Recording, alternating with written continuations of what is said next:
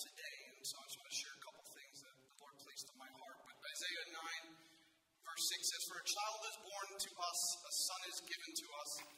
The government will rest on his shoulders, and he will be called Wonderful Counselor, Mighty God, Everlasting Father, and Prince of Peace. Everlasting Father, Prince of Peace, Wonderful Counselor. And today we're going to focus on Mighty God. I want to pray. Father, I that we would, uh, I know when Pastor Daniel, I had texted him about what I should share, he said, uh, What does it mean that Jesus, Jesus, is a mighty God and called mighty God? And so today, Lord, I pray that there would be a supernatural revelation, God, that by the time we leave this service, we would be shouting, Mighty God. Lord, that you would be mighty in and through our lives, not only reading it scripture, but Father, that it would be in and through our lives. God, be mighty. Lord, I pray, Father, for the faith to give you the opportunity to be mighty in our lives today. Lord, I pray for those that may be in here this morning and they have given up on some things, Lord. I pray, Father, that you would resurrect it, God. You would encourage them. You would strengthen them. You would give them the faith to respond to your word today. Lord, you said if I open up my mouth, you would fill it. And I pray for an anointing, God. I pray for those that are in this house, God. And Christmas right now feels like a very tiring season, Lord. Give us the strength, give us the energy, what we need to do this morning to be able to be changed permanently and forever. God, I pray, Lord, by the time that we leave this building, Lord, we will be forever and ever and ever changed, God. I pray for those that are in here, Lord, that may be coming out of formality, maybe a spouse just they feel like they were forced to come into the house of God this morning. Maybe some were hanging on by a thread, and some are coming in, God, riding uh, such a high cloud, Lord. They're on the top of the mountain, Lord. Father, I pray wherever we're at that you would speak to us, you would speak clearly to us, you would speak clearly through me, God, and that your word comes with power, the Holy Spirit, and deep conviction. Lord, we thank you for your house. Lord, thank you for your house. We give you the glory, and we ask this in Jesus' name. Amen. Amen. I'm going to first want to share with you a, a mighty God who heals. So again, we're going to this scripture is going to be on the screen, but we're going to turn to Mark chapter one. Mark chapter one. If you have your Bible, I'm going to read a few verses here in Mark chapter one, starting at verse 40. Mark chapter one, starting at verse 40. A mighty God who heals. The Bible tells us in verse 40 that a man with leprosy came and knelt in front of Jesus, begging to be healed. If you are willing, you can heal me and make me clean, he said. And moved with compassion, there's a little note in the NLT translation says, or anger. Moved with compassion, Jesus reached out and touched him. I am willing, he said, be healed.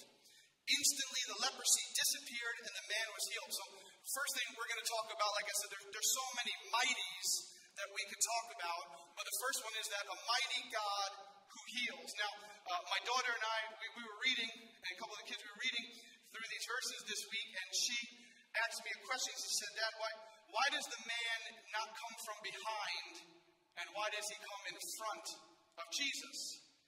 And the thought was in my heart that this man came to a place where he confronted, in a way, Jesus and said, This is everything that you get, Jesus.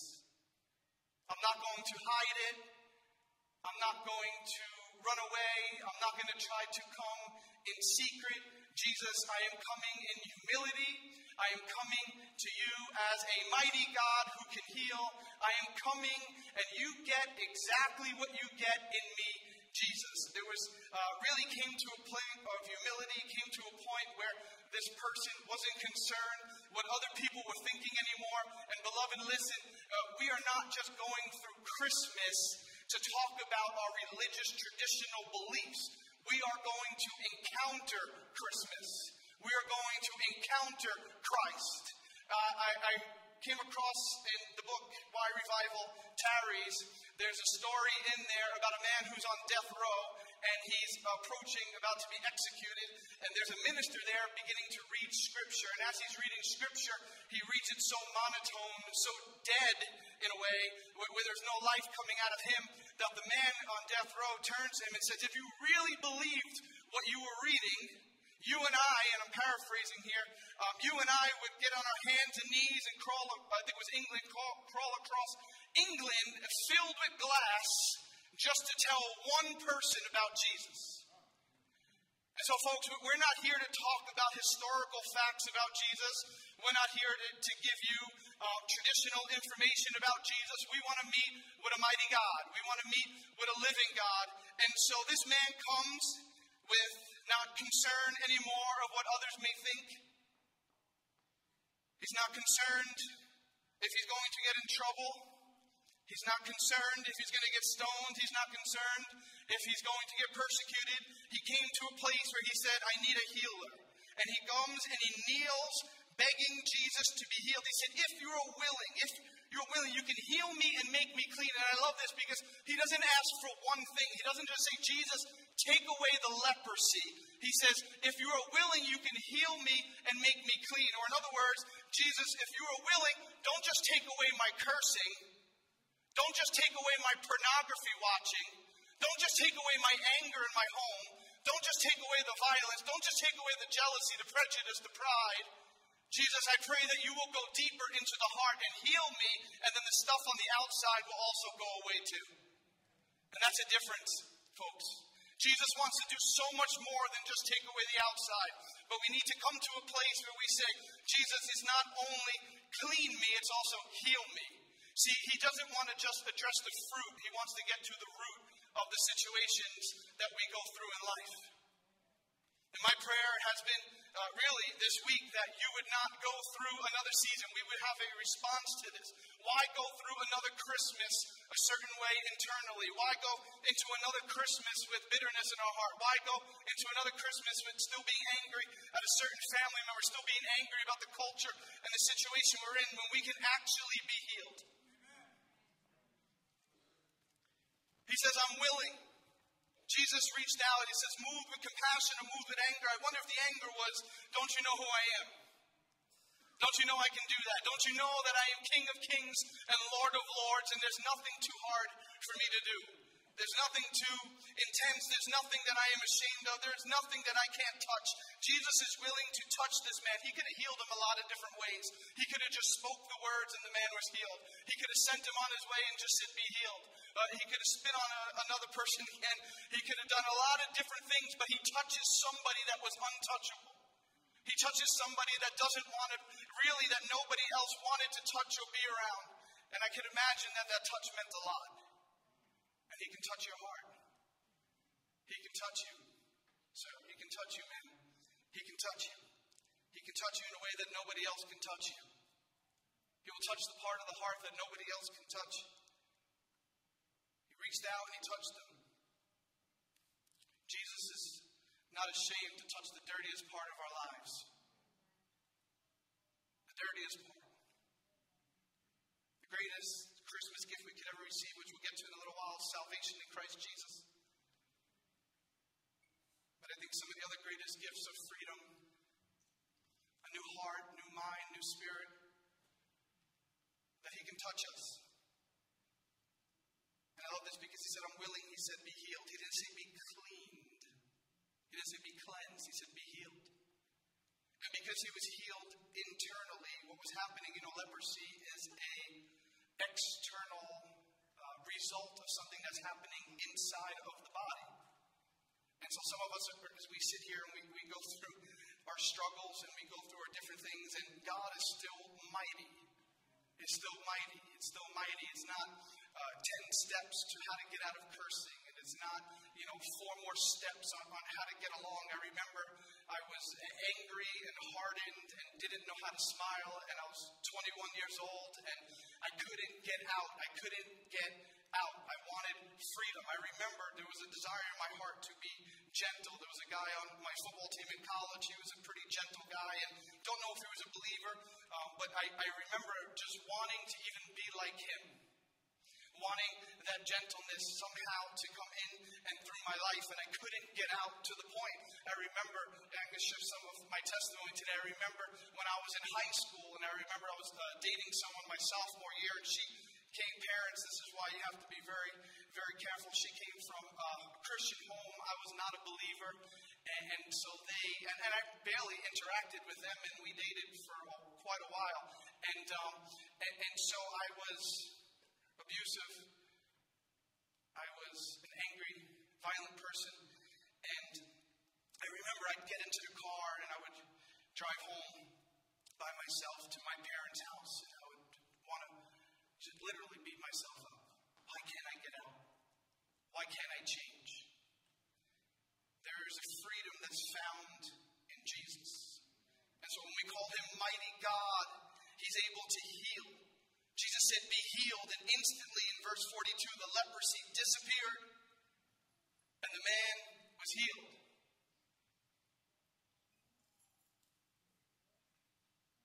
He was healed, but the leprosy left. And so before we just approach God and, and, and want Him to change the character choices that we make, understand that Jesus, the King of Kings and Lord of Lords that came to earth,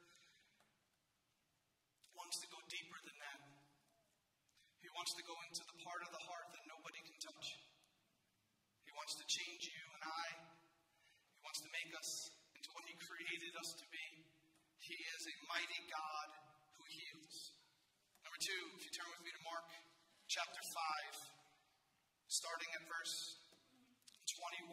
Mark chapter 5, starting at verse 21. Jesus is a mighty God who restores. Got into the boat again and went back to the other side of the lake where a large crowd gathered around him on the shore. And then a leader of the local synagogue, whose name was Jairus, arrived. When he saw Jesus, he fell at his feet, pleading fervently with him.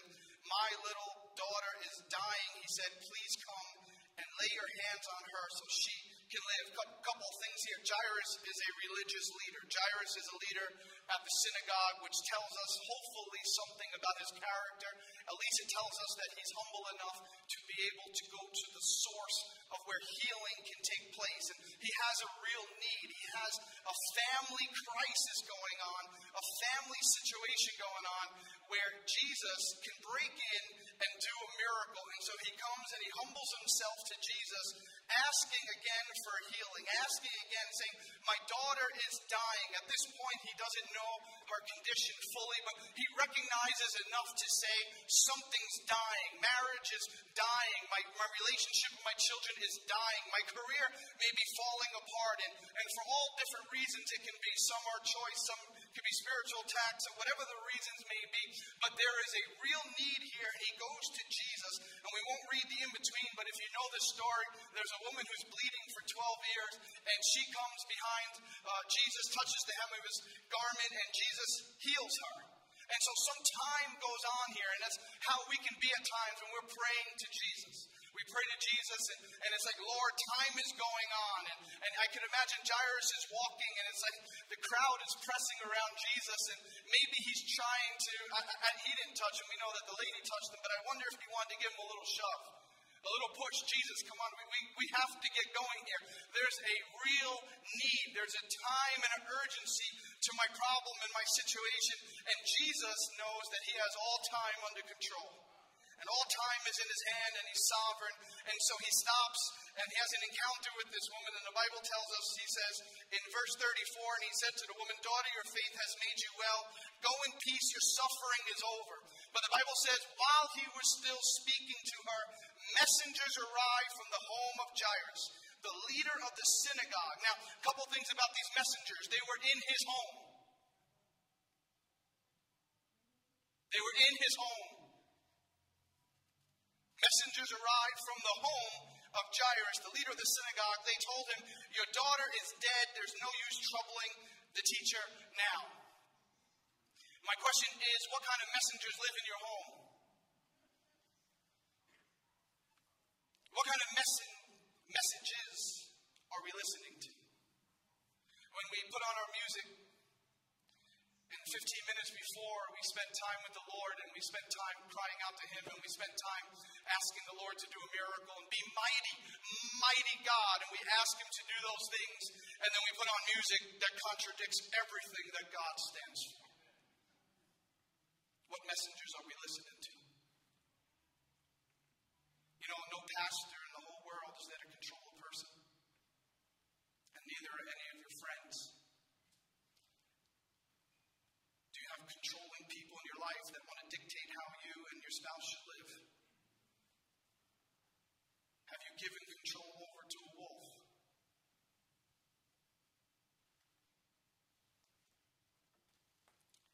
So these messengers arrive from the home of Jairus. Let me tell you something to leaders too. It says that he was a leader. It's so important. If you serve, you're leader of your home, number one. And if you serve somewhere else, we don't want yes people around us, but we want people of faith. We want people who can touch God and get a hold of God. Pastor Floyd shared it Tuesday night about that testimony about a man who came in asking for his daughter. And he said, I don't want just anyone to pray. I want the people who know how to pray to pray. The people who know how to touch God. And so these messengers arrive, and, and here comes discouragement. Here comes the voice of the enemy. They told him, Your daughter's dead. They, they diagnosed the situation, not Jesus. We'll get to that, but these other people said, I have a, a, a diagnosis for your situation. I have a diagnosis for your family, for your marriage. It's over. But that's not what Jesus said. Then they say, No use troubling the teacher now, or in other words, just stop praying. Stop talking to Jesus. Stop talking to him. Stop, stop going to him. Why keep going to him with your need? Why keep going day after day, year after year with the need? It's, this is just the way it is. You're just like mom. You're just like dad. And nothing's going to change. You're not changed. But that's not what the Bible says. The Bible says that those who are in Christ are a brand new creation. The old is gone and the new has come. And so you have to know, beloved, what messengers are you listening to? Who are you listening to? What are you putting into your heart, into your mind, into your ears? What are you reading? Who are you around? And so, don't ever believe the lie to stop troubling the teacher. We're not troubling the teacher. We're not troubling God by coming to Him in prayer. He came to us. A mighty God came to us to be mighty, but there's only really uh, one way for God to be mighty in our lives. It's, in other words, in order to let Him be mighty in our lives. And so Jesus overheard in verse 36, but Jesus overheard them and said to Jairus, Don't be afraid, just have faith. Thank God that Jesus hears it. Thank God he hears our situation and he knows our situation. And he comes in with a word. He comes in with a word. That's why it's so important that you and I get into this book and we read it until it reads us. And so we can get a word. We can hold on to this word. And we hold on to the word, and Jesus said, Don't be afraid, just believe. Don't be afraid, just have faith. Don't be afraid of your situation. Don't be afraid that it looks like it's going to fall apart. Don't be afraid.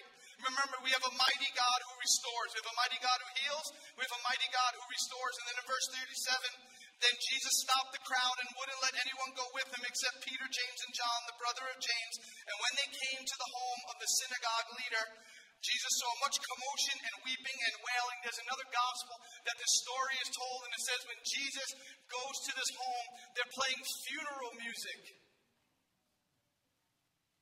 Funeral music. And the enemy loves to sing the song of death over our lives and over our situations. We went to the juvenile detention center not that long ago, and I can't imagine what some of those young men sit there and hear life is over. There's no hope, there's no future. But let me tell you, you don't need to be in a prison to hear those voices. You could be sitting here today, and the voice of the enemy, you hear the funeral music. Maybe the orchestra started striking up the funeral music. And it seems like marriage is over. Christmas doesn't matter much because life just seems like it's falling apart. Jesus hears the commotion, the show. These are like professional mourners. I don't know if you know people like that. You, you, you, you get around them, you talk to them, and by the time you leave their presence, you feel down. Professional mourner. Again, we're not talking about denying reality. But God says, don't be afraid, just have faith. And so the funeral music is playing, the noise is happening, there's chaos in the mind. It just seems like it won't shut off. And then Jesus goes inside. I love that. Just like he's willing to touch the man who nobody wanted to touch, he's willing to come into our situation when nobody else wants to come. Because he's a mighty God.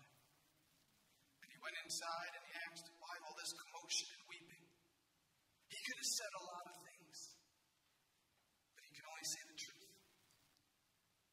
This child isn't dead, she's only asleep. And the crowd laughed at him. But he made them all leave. Folks, Jesus gets the final word over our situation. Jesus, not the messengers.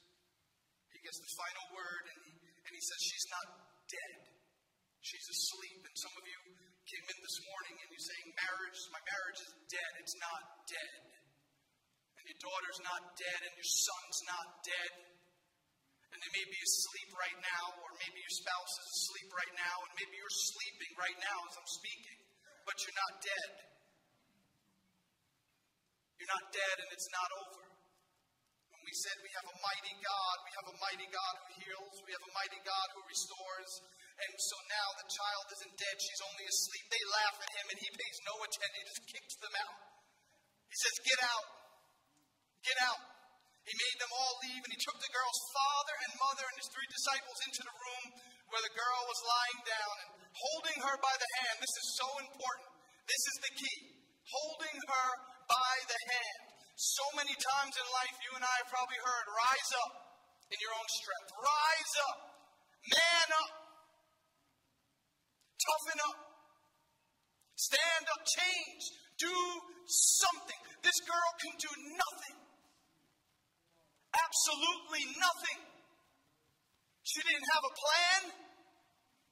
She came to a place, the only thing that can happen is her hand is inside the hand of Jesus. That's it. And my Bible says that when we are in his hand, nothing can take us out. And so now her hand is inside the hand of Jesus. So this time when he says get up, it's not in her strength. He picks the girl up. And he can pick up your situation. He can pick up your marriage. He can pick up your parenting. He can pick up your mind. He can pick up your job situation, your home situation. He can take away fear. He still delivers from panic attacks. And he can restore your marriage. He can restore your life. He restores.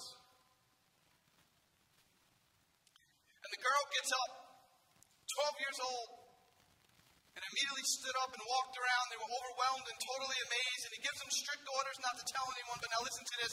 Then he told her to give her something to eat. This is great. Because when God restores your life and God touches you, you got to eat this. You got to get into this word. You got to spend time with Him. And if you don't have the desire, you ask for the desire.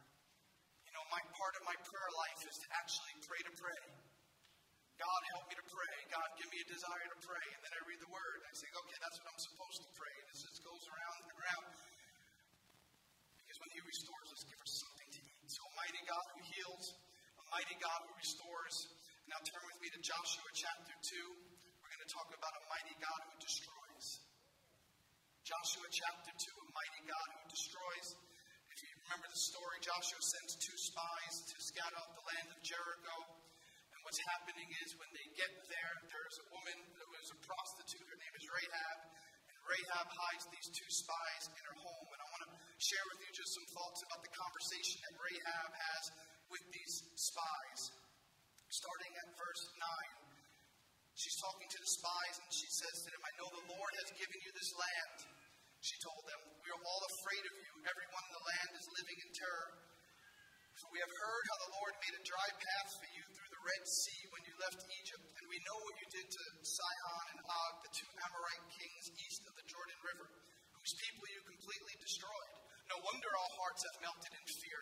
No one has the courage to fight after hearing such things, for the Lord your God is the supreme God, the mighty God and we're going to get to why, if, if we're talking about Jesus being called the mighty God, why are we reading in the book of Joshua? We'll get to that in a second. No one has the courage to fight. Your God is the supreme God of the heavens above and the earth below. And she says, Now swear to me by the Lord that you will be kind to me and my family. Since I've helped you, give me some guarantee that when Jericho is conquered, you will let me live along with my father and mother, my brothers and sisters, and all their families. We offer our own lives as a guarantee for your safety, the men agreed. If you don't betray us, we will keep our promise and be kind to you when the Lord gives us the land.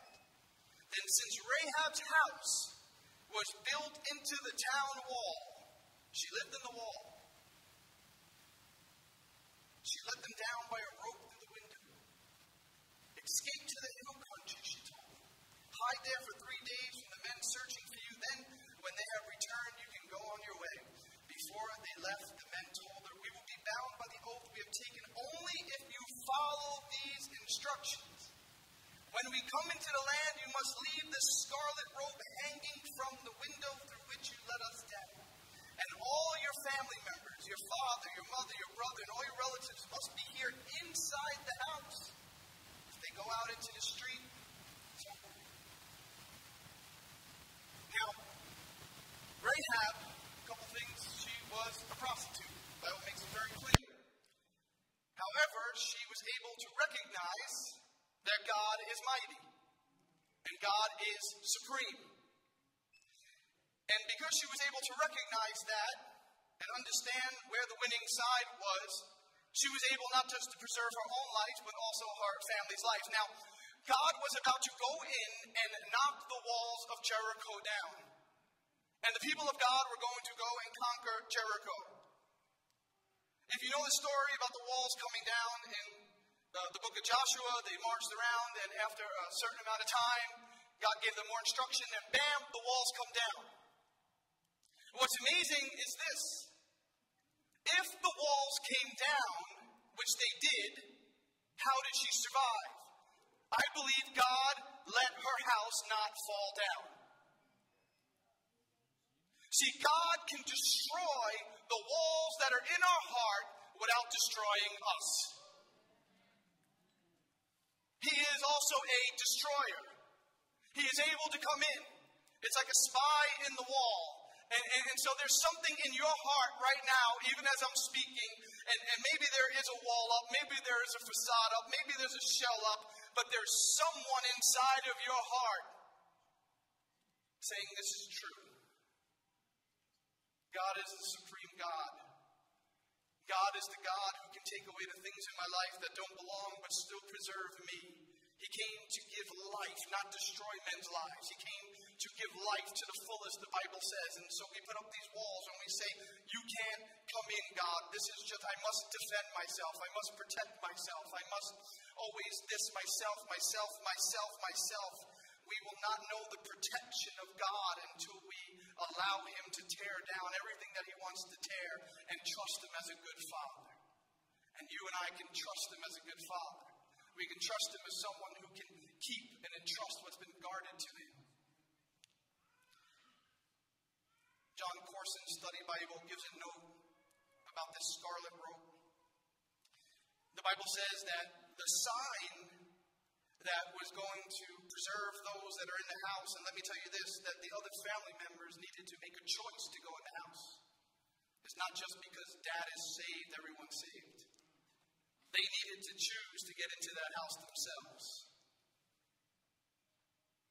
That time period, in order to communicate to others that she was a prostitute, in the Jon Courson Study Bible, it, there's a note here. It says that she needed to paint her windowsill red. And I hope you can see the analogy here and you can see the picture of Jesus because Jesus is a mighty God. So her windowsill is red. She's been living an immoral life, but she knows where the supreme God can be found order for there to be safety with the windowsill red, she has to lower a red rope. Folks, come on, you know what that makes, right? A cross. It's only in the cross that there's safety. It's only in the cross that God can destroy the things that He needs to destroy in our life, but still preserve us and protect us. It's only in the cross when everything that can be shaken will be shaken, the Bible says. But only those found in the cross are going to be able to stand. It's in the cross where she can be preserved and, and it can affect the other family members in a positive way. It's in the cross. It's in the mighty God, Jesus Christ. It's in the cross. It's in the cross. Lastly, I want to share this with you. If you turn to Luke chapter 2, a mighty God who saves. I had the privilege of going to the nursing home with the team last Sunday and, and, and sharing a word with the people there at the nursing home. Not just the elderly, but staff and workers that were there. And it reminded of a story. Well, it's not really a story, reminded of experience that when I lived in Staten Island for a season, it was popular for people to put happy birthday signs. It says happy birthday Jesus, and they put those signs on their front lawn. You ever saw one of those lawn signs before, and, and they're, they're nice. But if you know much about Staten Island, statistically, they say at most 10%. I think it's probably between 5 and 10% are, are born again Christians out of about half a million people that live there. And so, those signs that are on the lawn are, are pretty clear and depict a pretty clear message of how many people celebrate Christmas. Jesus will say happy birthday to you outside the house, but you can't come in the house. And so that, that, that's a lot of how people Christmas is. Christmas for some people, even in this room, has been an outward experience. You, you, you see the lights and you see the tree and you see the presents and you see everything else that Christmas may come with, but it still feels like there's something missing. And Christmas seems like a very distant holiday for many people.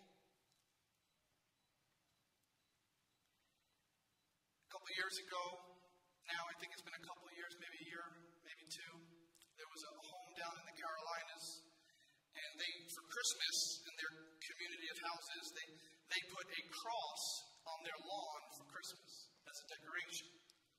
Well, people were upset by that.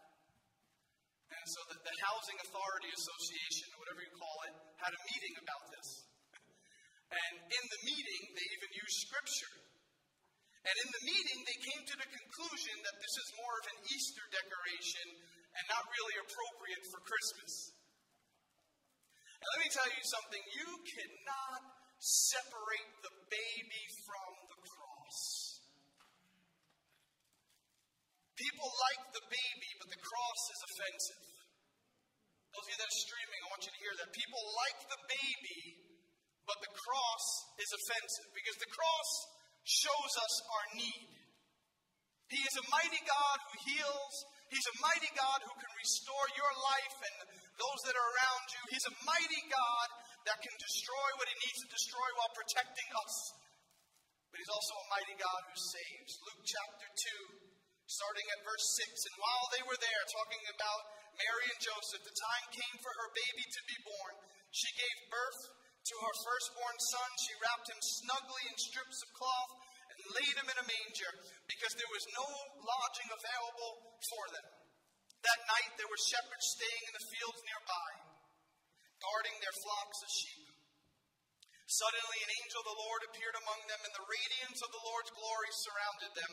They were terrified, but the angel reassured them. Don't be afraid, he said. I bring you good news that will bring great joy to all people.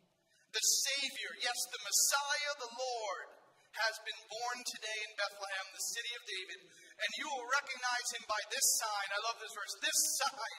People are always looking for a sign. God, give us a sign. God, give me a sign if you're real. Here's the sign. You'll find a baby. A baby. Wrapped snugly in strips of cloth lying in a manger. A baby. That the King of all the world would come in to our situation and our world as a baby. In humility, in vulnerability, coming into our lives and our situation snugly wrapped in strips of cloth. That cloth was very similar to what was used at burial time. He was always meant to die. Jesus was born to die. And I want to tell you something. The first Christmas tree that was ever planted is the one that was between two thieves on Calvary.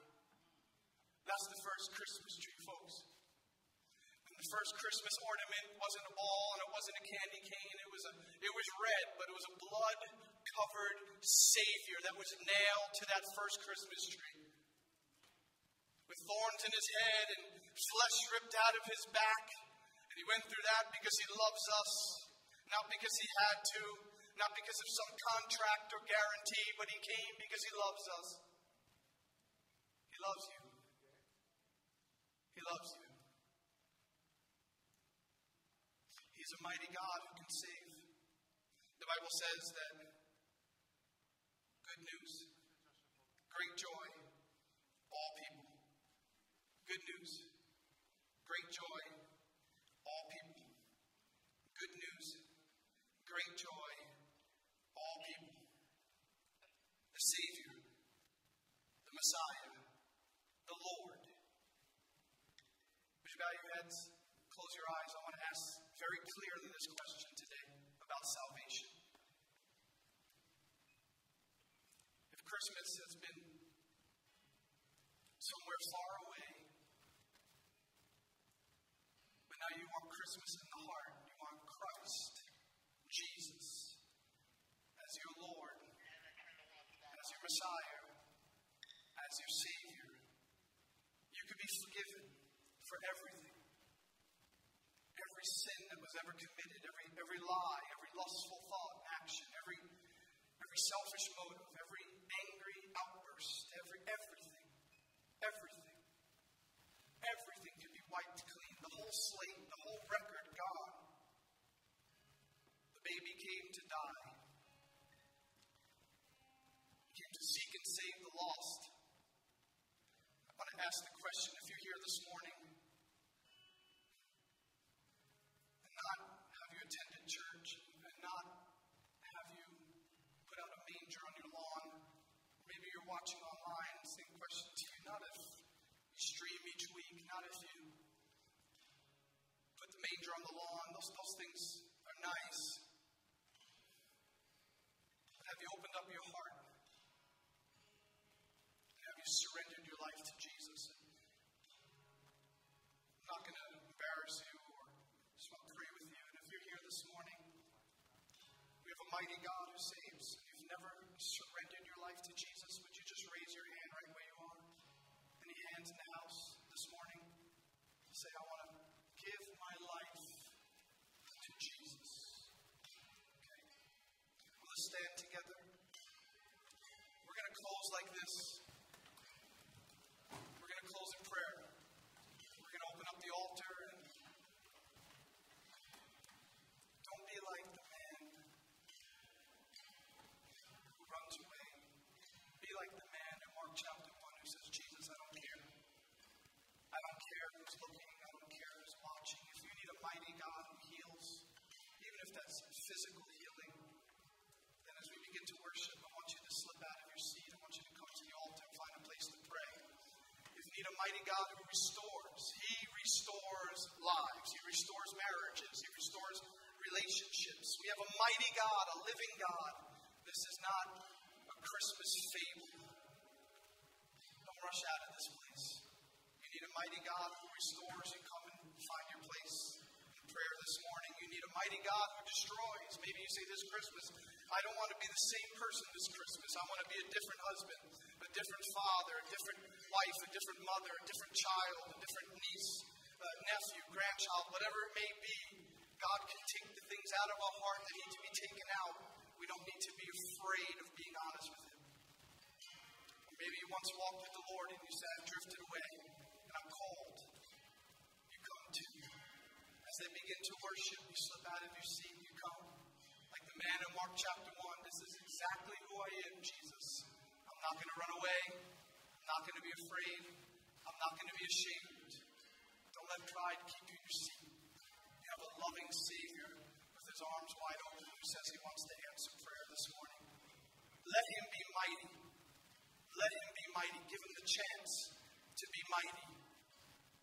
Humble ourselves before the Lord and say, God, be mighty.